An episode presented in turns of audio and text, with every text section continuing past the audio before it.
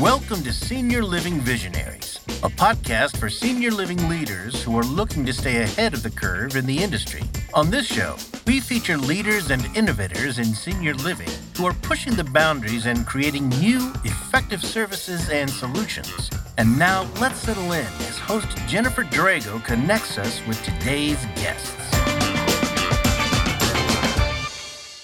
Welcome to Senior Living Visionaries broadcasting live from the Phoenix Business Radio X studio, where we showcase leaders and innovators who are shaping the future of senior living. I'm your host, Jennifer Drago, strategy coach and CEO of Peak to Profit.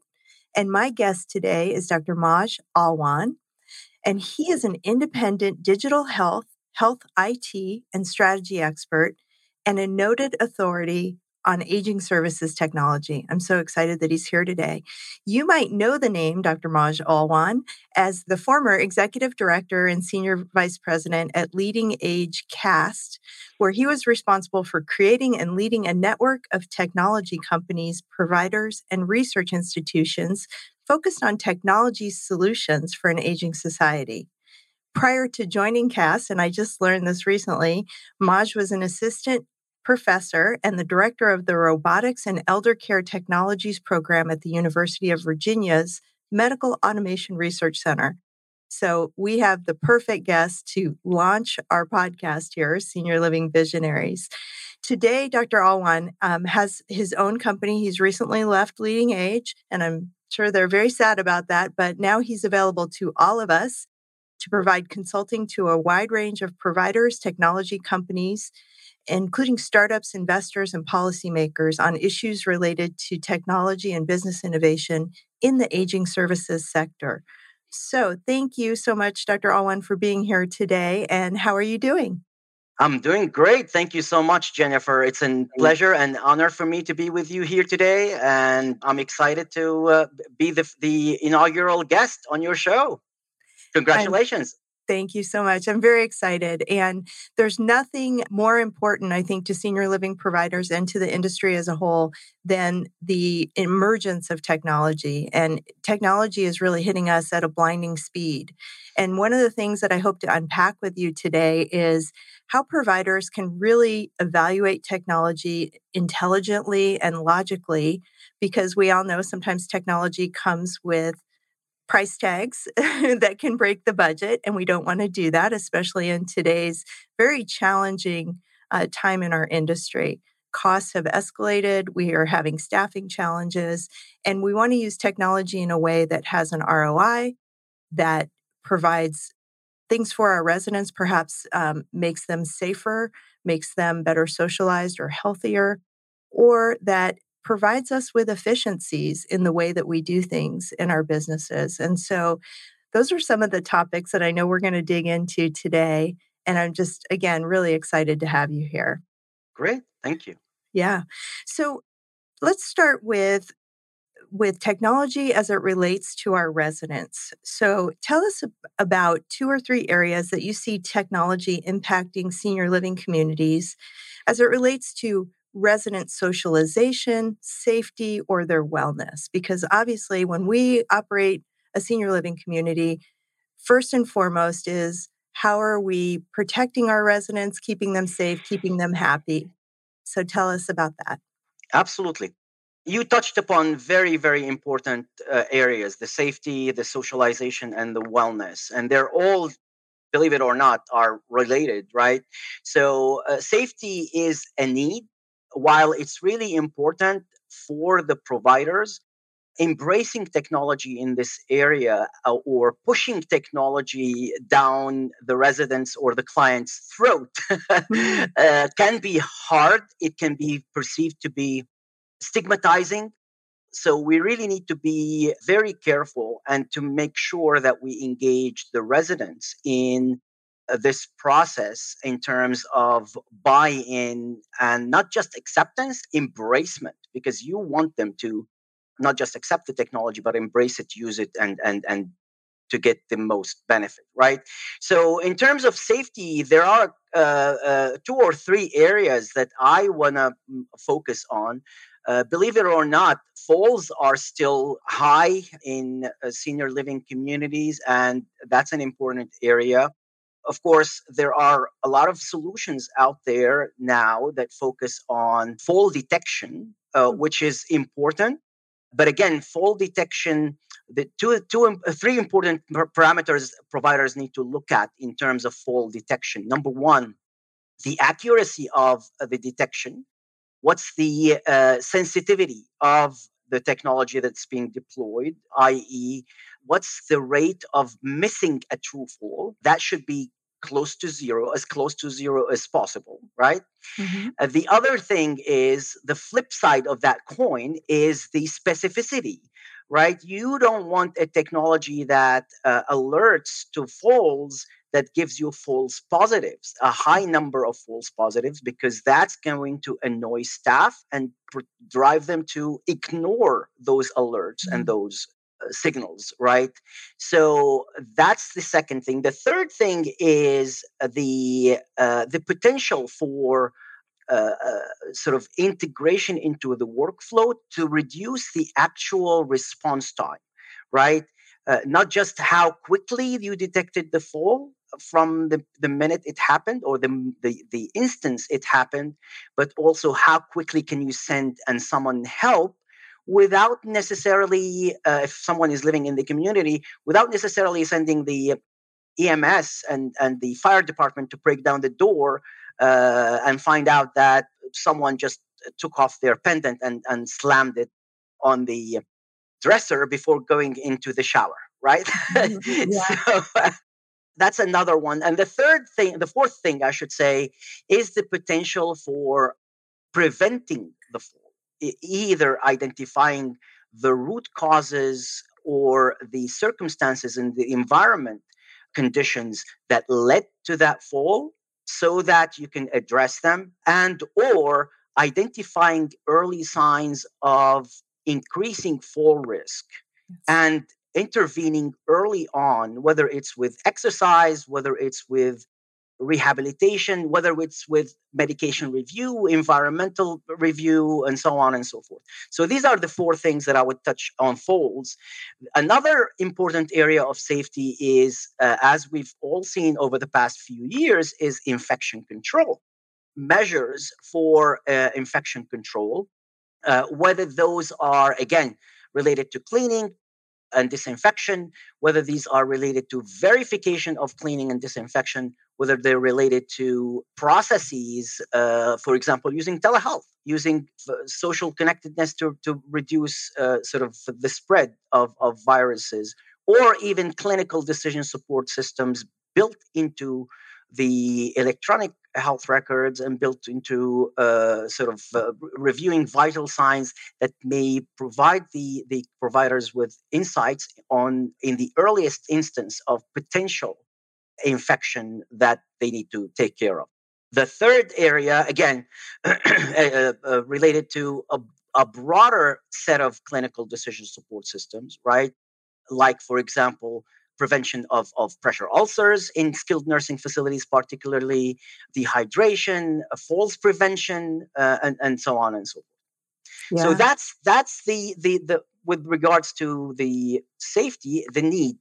But I always find that uh, socialization is a want, and it's something that is much easier to to accept and in, and and embrace uh, especially when you have a technology that is intuitive, mm-hmm. easy to use, that is easy to train on, and that is multimodal right that that caters for a broad array of uh, older adults with different types of, of deficits whether it's it's vision dexterity hearing impairments and so on and so forth voice for example uh, as one uh, user interface is a great uh, example. Another another important aspect related to socialization technologies, again because it's a want, mm-hmm. and uh, we are uh, different people with different sort of uh, likes and dislikes.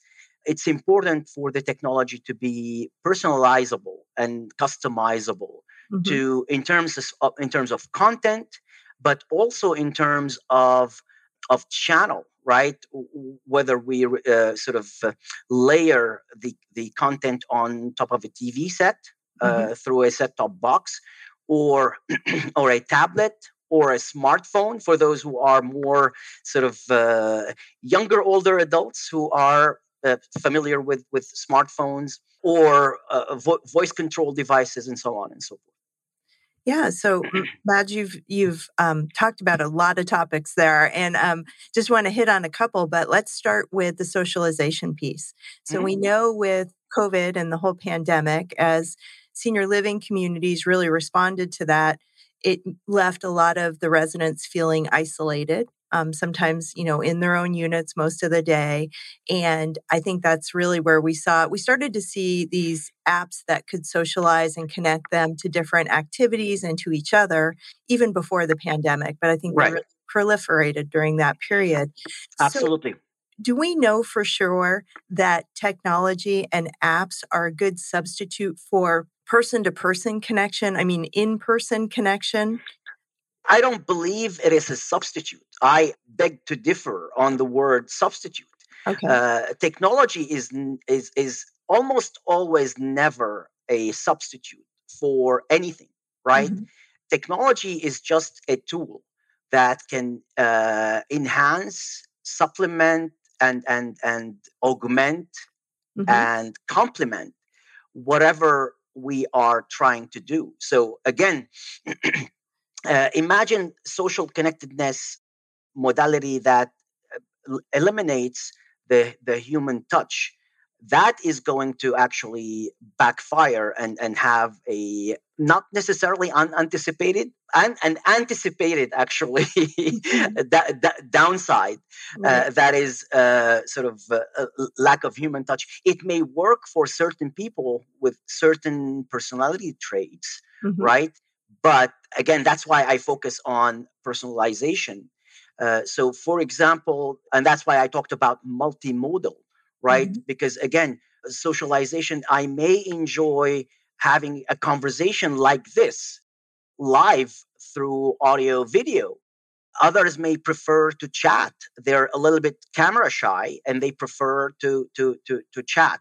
So, again, the multimodality helps you ensure that you are catering for the different sort of uh, personalities and mm-hmm. the different traits but it's not definitely not a, a substitute mm-hmm. and again when it's when we uh, when we have the right technology and the right content connecting them to the right parties right because communications and, and engagement is uh, more it's it's at, at a minimum a two-way street mm-hmm. right so it has to to to uh, uh, we need to know who they're interested in connecting and in, engaging with and cater for the mo- modalities for on both on both ends so uh, when we uh, sort of do this right it helps increase actually the interpersonal communications, interpersonal connections, mm-hmm. uh, and and uh, strengthen it as opposed to reduce it.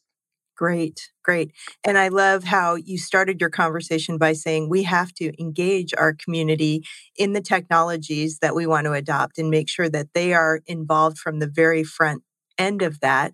But then what you just said too is as we're implementing, anytime we can personalize it to the individual user, um, it's going to have so much uh, more impact for that personal user. So that I really like that. I also, absolutely. Yeah, I also want to go back to um, a, something that I'm pretty passionate about, and that's falls falls prevention. So we know I, am I'm, I'm guessing a lot of providers who are listening to this are well aware of falls detection devices, right? Those again have been around a long time from the lifeline pendants, I've fallen and I can't get up, to sensors that can be in apartments that can kind of monitor movement and, and drastic changes in movement what I really love in our industry today are the technologies that are focusing on preventing falls. And I certainly hope that from the resident perspective, they embrace these types of technologies, right? Which don't have to be potentially in their units every day, but it can be something that helps evaluate their gait or their balance or things that, to your point, we can take action to improve before there's a fall. Um, and I, I just love those types of technologies. Are you seeing more and more of those? And do you feel that they're they're pretty accurate in being able to identify fall risk? Absolutely. They, again, we are seeing a lot of innovation. There's a lot of innovation that involves uh, vision analysis and using computer vision and and uh, artificial intelligence, uh, AI, deep learning AI that evolves the models that are uh, being used to model and detect movement and activities uh, and hence uh, improve uh, and also at the same time uh, detect falls different types of falls right? Because again you know that there are different types of falls. Mm-hmm. and uh, the advantage of some of those uh, vision based and ai powered solutions is that they can a learn and evolve with time. The more the more uh, sort of instances they see the better they get. Uh, the other thing is that because they're they're uh, imaging and vision vision based uh, you can always go back and whether it's via a human or human in the loop can go back and review the videos, review the uh, the few minutes before the falls to see the exact circumstances and the root causes for that particular fall. Address those root causes to prevent future falls, not just detect and and rescue the individual uh, who has just fallen, but try to el- uh, eliminate the causes that led to that fall, that last fall. And we are starting to see uh, an actual reduction in uh, the uh, frequency of falls as a result of using those technologies. So, again, now many of these systems are using the human expert to review these these uh, short recordings that mm-hmm. right before the fall was detected but we also are seeing uh, uh, t- uh, smaller startup technology companies that are using machine learning to analyze those scenes right before the falls mm-hmm. uh, and trying to uh, identify the risk factors and provide some decision support for the staff, giving them uh, sort of indications to what might, uh, what might have led to that fall, uh, and and again, if the staff uh, address the, those issues, we're starting to see reduction in the frequency of falls and hence of course uh, liability risk uh, mm-hmm. costs of, of, of care. Uh, take for example transfers to hospitals. If when we reduce the incidence of falls that's that's going to uh, to decline significantly. And that's that's a cost that could be uh, borne by the uh, senior living provider or uh, the uh, uh, the payer at, at uh, in the worst case scenario. Right, and that's important, Majd, because we know as senior living providers that um, the healthcare systems, the providers, and the insurers are, if they're not our partners today, they're our future partners. And so, any way that we can add value by doing our jobs better or I love that you talked about doing a root cause analysis. I come from hospitals and health systems, and we've been doing root cause analysis for a long as long as I can remember. Whenever there's an event, you do a root cause analysis and you learn from that. And to your point, apply those learnings so that it doesn't happen in the future or it happens with much less frequency in the future. So I uh, love that you're talking about providers getting more skilled in that type of work as well you know i'm I'm a systems engineer. I, I cannot i don't have the the tunnel vision uh, perspective. I always like to look at the big puzzle big picture. And again this is especially important with falls because falls is as we all know is multifactorial. So there could be environmental uh, uh factors there could be uh, medication uh, polypharmacy side effects of medications could be vision and lighting steps and and drugs you name it, right? Uh, in addition, of course, to the innate uh, issues related to what you described earlier uh, early on in terms of balance and and functional abilities and and and uh, uh, drop foot and so on and so forth that, yeah. that could be addressed by physical therapists and and clinicians so yes so this is this is a point that I think you and I were hoping to make today, which you've already said it once. Technology is a tool. It's not the be all end all. It's not the holy grail. And in your examples that you just provided us around fall pre- prevention, really it's a technology potentially matched with um, a human presence that can evaluate all the other aspects of you know what's going on in the apartment what's going on with the medications even beyond what the technology does so. Absolutely. So so you're you're bringing me to the third category of technology that you mentioned in your first question which is wellness right? Mm-hmm. so we talked about the two extremes the need when there is a, a, a, a risk like falls, for mm-hmm. example, and the mm-hmm. want when in socialization but in between there is there is a continuum of technologies to help in the wellness whether that's the uh, whether that's technologies that can monitor and encourage physical activities uh, again ranging from monitoring and counting steps all the way to doing virtual coaches for uh, tai chi and physical physical therapy or mm-hmm. even dance right monitoring of nutrition right or or taking care and looking at nutrition mm-hmm. uh, this is especially important for older adults who are known to have uh, multiple chronic conditions uh, who need to sort of uh,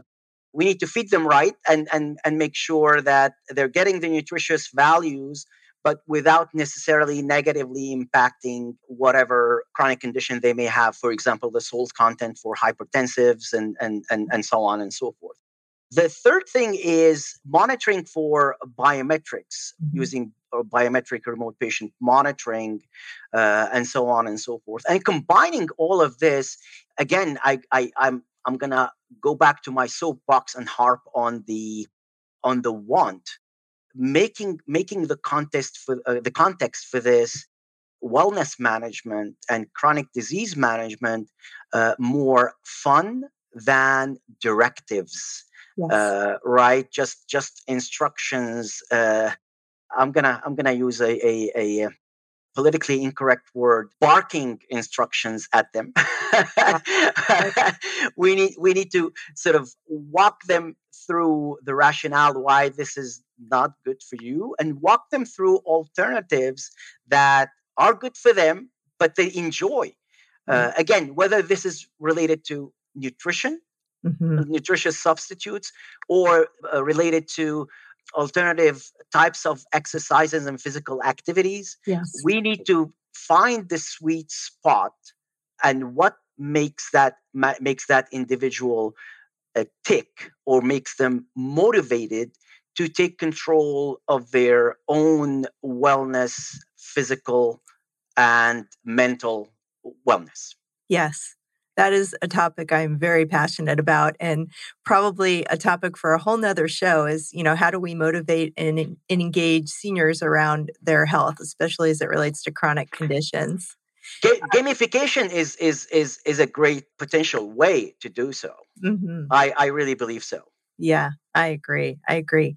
Well, I, I have so many other things I want to talk to you about. So sure. let's let's keep going. And for listeners, I want you to know we are going to also touch on before we end how to invoke a process in your own organization that helps you make logical decisions around technology without breaking your budget because there are so many options and you know where do we start what are the priorities in your organization and and again Majd has been doing this for a long time and has a lot of advice on this. So, but before we go there, let's uh, now turn our focus away from residents to more of the back office things. You know, we or or even front lines. We know that senior living is facing unprecedented staffing shortages. And what do you think are the top types of technology that would help providers improve their productivity or their staffing efficiencies?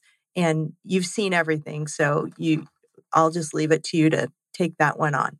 Absolutely. So again, uh, staff today, especially after COVID, the number one uh, demand or request? What? What do you think? Well, caregivers Is that what you mean? Uh, what type? No, no their, their, demand, the, the demand from caregivers. What, what do you think is the number one uh, demand and expectation?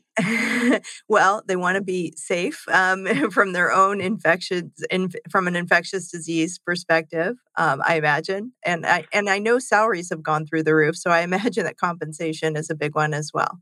Yeah, absolutely. But the the the other one is flexibility. Everybody mm-hmm. wants flexibility this day and age, especially uh, now that they've uh, they and their family members uh, are uh, have the ability to uh, work from home, work mm-hmm. different schedules, and so on and so forth. So I think flexible scheduling is and self service and self directed scheduling is really important and going to to uh, continue to gain uh, sort of uh, position. The other thing is how can we make we we have limited number of staff, limited hours.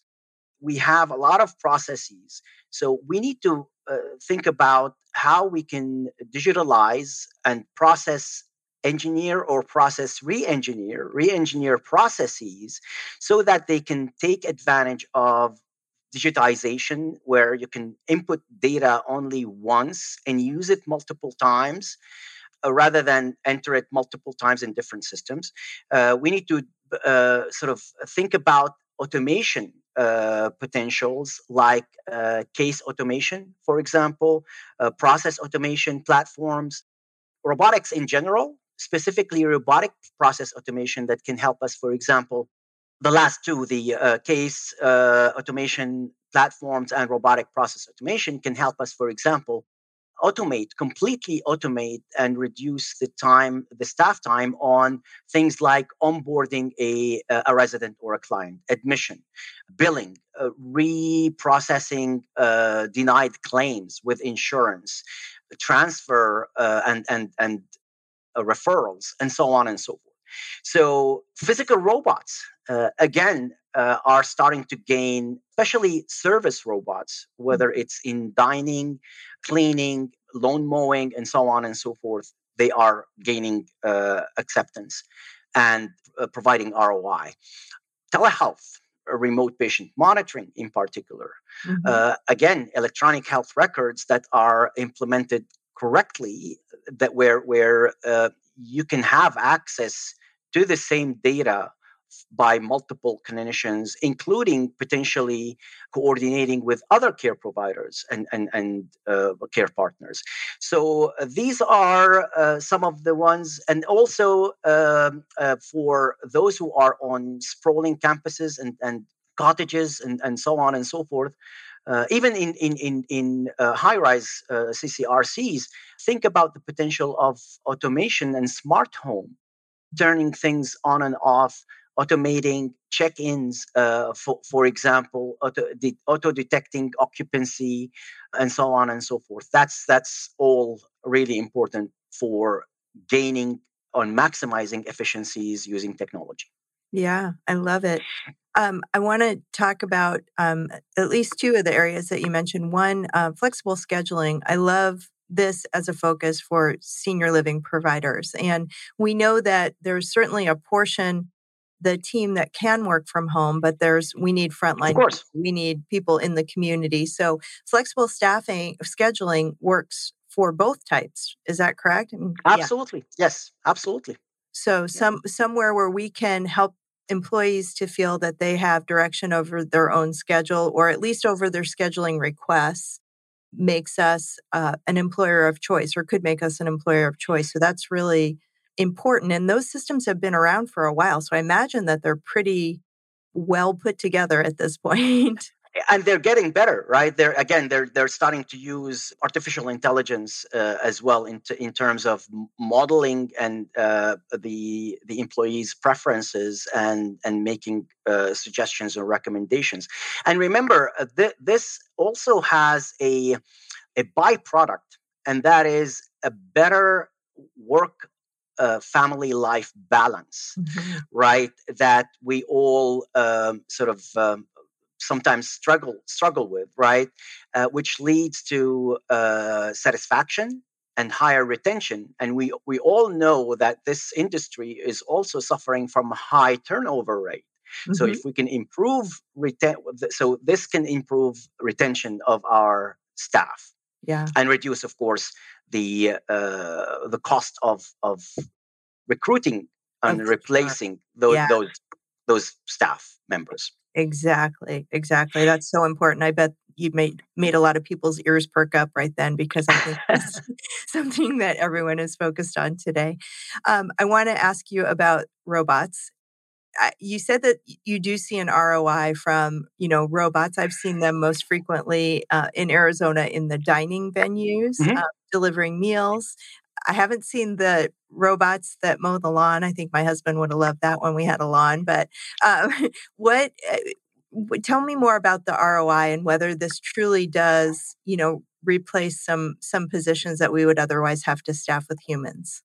Yeah, absolutely. So so again, in term in terms of delivery, whether it's meal delivery, uh, it's uh, delivery of mail, uh, mm-hmm. sort of to to to to residents or any kind of delivery of medications. Uh, mm-hmm. Uh, robotics is is is getting uh, sort of becoming a popular and and cost effective way to do it. Uh, it it allows you to uh, repurpose some of those uh, staff members that were uh, sort of being busy uh, shuttling uh, between between the kitchen and and the dining room, for example, in in the dining example, or, or between uh, the pharmacy and the nurses' uh, station, stocking carts with mm-hmm. medications and so on and so forth. You can uh, sort of uh, reduce that time and get the staff to have more meaningful tasks that involve the residents. So the more the higher touch, more valuable time spent with staff. Yeah. Right. So so that's that's one of the uh, one of the uh, uh the approaches. But again, uh, I want to the robotics that are used in disinfection, cleaning, and infection control are also uh, extremely important. And we're starting to see those not only being used in acute care and, and starting to get into long term post acute care, but also in schools, disinfecting schools after after the students uh, go home, uh, and so on and so forth. I love that. I love that idea.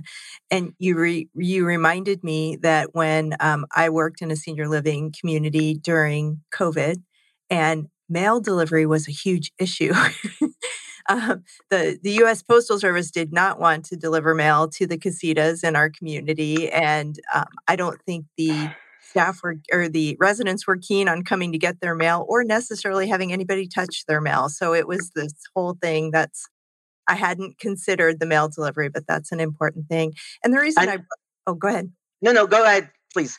I was going to say the reason that I um, I have kind of a love hate relationship with the idea of these robotic things. I love the infection control, but I I feel like sometimes we gravitate we might see providers gravitate towards shiny objects, right? And that's a shiny object. it's, you know, it's something that the residents are, oh, that's cute and it's visible and we can get, you know, some even press attention from it at times. But um, is it is there truly an ROI? And so I know that's something that you and I want to talk about is how you evaluate whether this truly is making an impact and is not just a shiny object that you know gives us some exposure uh, absolutely we looked at several case studies last year during the uh, LeadingAge annual meeting we actually had a session focused on uh, robotics and the roi uh, we have seen Joe Velderman uh, is a, uh, a friend and a CAST commissioner from Cypress Living in, in Florida. He has demonstrated uh, that uh, the deployment of robots uh, allowed them to, they were having significant issues with the attracting dining staff. Mm. And especially when they have uh, young staff who is uh, not trained to carry large trays with multiple dishes or clear tables they were having issues with with training them and getting them to to uh, onboard them quickly and when they deployed robots the they assigned those individuals to oversee, but the robots are the ones that shuttle, that bus the plated uh, mm-hmm. trays. The individual just hands the, the, the, the plates to the residents and engages with them. They were a lot more satisfy, satisfaction on both ends and also a lot, a lot less shuttling and a lot less mm, uh, confusion in terms of delivering the right meal.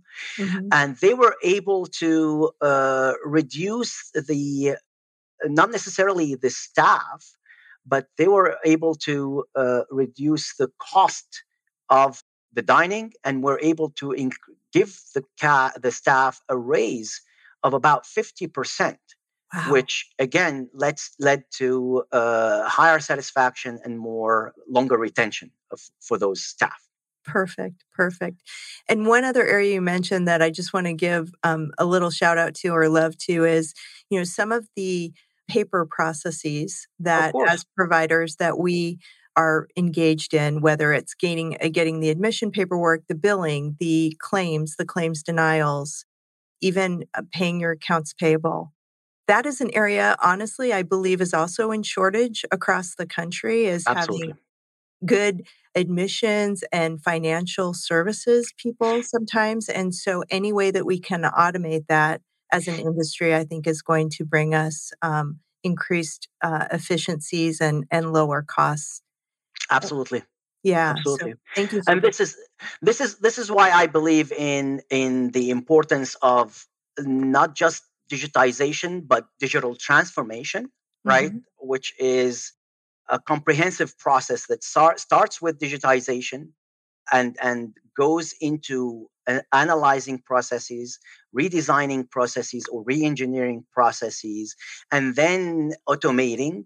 Uh, but to be able to do all of that, you need to ensure that you uh, liberate we liberate the data from the different uh, software system silos and have a data warehouse uh, mm-hmm. and the right uh, uh, application program interfaces or integration engines and we can pull that data from multiple sources and feed it into our process sort of automation platform or robotic process automation Mm-hmm. Uh, and that's where we can m- uh, milk efficiencies from all the system, all the components of the systems within our organizations. And moreover, when we have the data liberated, we can utilize data analytic tools to better understand where we are, to measure our uh, performance and our efficiencies, uh, visualize the data. So that's prescriptive analytics. Mm-hmm. Uh, we can, or descriptive analytics, I should say. Uh, we can start building predictive modeling. Again, go on to uh, have decision support or prescriptive analytics to help us with decision support and even automated decision making uh, where uh, where warranted or possible. Yes, Thank you. You that might be a whole topic for another podcast too, but absolutely. But but you brought up another good point that I was hoping that we could get across to listeners today is that um, make sure that we're not just taking technology, something that sounds like a great technology application, like let's say back office automation, um, and slapping it on top of processes that stink from the beginning, right? That flawed processes, inefficient processes, exactly, yes. that do not take advantage of the fact that you have uh, digital tools today. Right. right. So we have to have those interfaces built, the the warehouses, and um, and the process has to work right before we put technology on top of it. Technology will accelerate it. Absolutely. Yeah, we have to re engineer or redesign the processes to take advantage of all the capabilities, the digital capabilities, uh, and the data uh, elements that we have at the at our fingertips. Perfect. So if if a senior living provider is listening today who maybe is at the beginning of or early in their digital transformation journey where would you suggest that they start to look at opportunities in terms of where technology could best suit them in their organization. We're going to talk about next how we evaluate that technology, but sure. what what would be the area we've talked about so many today? Sure. Well, again, there is no one size that fits all right you have uh, providers come in all uh, shapes and, and, and, and sizes and uh, problems and approaches and opportunities right so uh, there are three uh, uh, approaches right? One might look at the low hanging fruit what, what is known as low hanging fruit things that could be implemented quickly at a low cost to solve a problem mm-hmm. right? That problem may be may be small it may be big. So that's one approach. Another approach uh, that i see people take is tackling their biggest pain point their biggest problem right and and putting all of their resources on top of it in my opinion both can be advantageous the first one is advantageous short term the second one may or may not be advantageous uh, long term if you commit to it. I think I'm a systems engineer uh, by training, by uh, mentality, and by approach. Mm-hmm. I highly suggest, I, I see the biggest opportunity in taking a strategic look, revisiting their strategic goals, mm-hmm. their strategic plan, identifying the kinds of technology where, where they want to be uh, in which area is it is it going to be growth in in home health mm. or mm-hmm. focus on the campus right i i i believe that they need to figure that out and then link each of the strategic goals to an array of enabling technologies that are going to be key to mm-hmm. advance that goal so for example uh, telehealth uh, and medication management if they want to be the the known provider who uh, takes care of uh, chronically ill individuals whether it's on campus or uh, off campus right mm-hmm. Tools for uh, home care and home health staffing and sta- and, and scheduling if they're going to go outside the the campus mm-hmm. engagement tools and modalities that link those clients to the organization and helps them become uh, loyal clients and customers, and also good referral sources for additional clients right in in the community and mm-hmm. so on and so forth so i firmly believe in strategic planning ingraining technology into strategic planning and conducting strategic it planning preparing the infrastructure to be able and capable of supporting all of the different technologies that they're going to layer and cater for a, a well-known certainty and that is the increasing demand on bandwidth which is exponential it increases yes. by 50% year over year Wow, that's crazy. That's crazy. Well, I have to say, you've spoken to my heart. I'm a strategic planning consultant. And um, so I love that you said, get your strategic plan in place, your vision of where you're taking your organization, and then layer the technology on top of that where it's going to help advance your strategic goals. And I also love the idea of having a strategic IT plan. Uh, you know, underneath your strategic plan. Um, so I think we're very much in alignment there. And what great advice as a third takeaway from today, which is make sure your technology is supporting your strategic goals. Um, and in our final minutes, I want to ask you, and I know this is a hard question to ask to answer in a really succinct time period, but what kind of process would you recommend a provider have in place to evaluate technology? So, say, you know, we'll use your home care um, example. If they really want to build their home care um, and related um, services and they're they have a number of technologies that they want to evaluate what would what would a process look like that would help them evaluate you know not just the cost but the different um, capabilities of the systems the roi things like that well, this is something that we've done uh, that I helped build uh, at LeadingAge CAST for the past uh, at least 11 years. so we have actually, I used to get the, this question a lot. Uh, I'm a I'm a CCRC. I'm planning to implement telehealth. What's the best telehealth uh, uh, solution that that that's out there, right? Uh, and again, the, the the the first step is to identify where do you want to deploy telehealth. Is it just in home health? Uh, is it just in uh, on campus? that's that's the first step.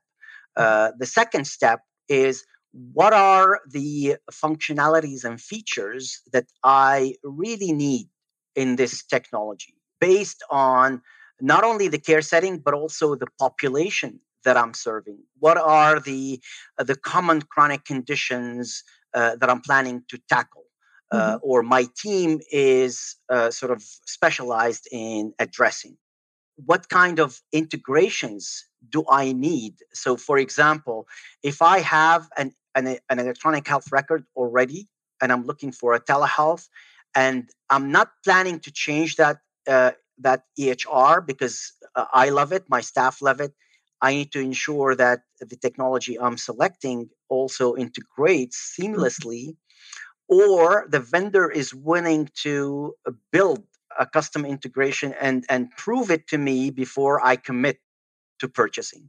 So it's it's so again soliciting those requirements from a planning multidisciplinary planning team mm-hmm. from every department that solution is going to touch including the billing for example including the the it uh, and it's not it shouldn't be led by it it should be led by the the business leader of that uh, team who's going to deploy this uh, and so on and so forth. So what we've done is built over 13 of these technology selection tools, ranging from social connectedness uh-huh. all the way to uh, uh, electronic health records and even health information exchange.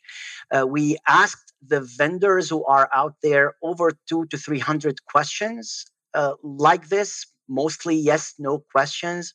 And we also asked about uh, how long the company has been in, in, in, in on the market, how many uh, clients or uh, organizations they are serving, mm-hmm. Uh, uh, uh, if they have case studies, and, and, and so on and so forth.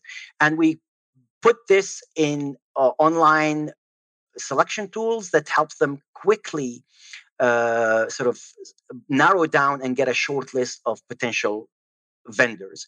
Uh, all of this is available and even the, the background that I talked about, the process is described in a white paper.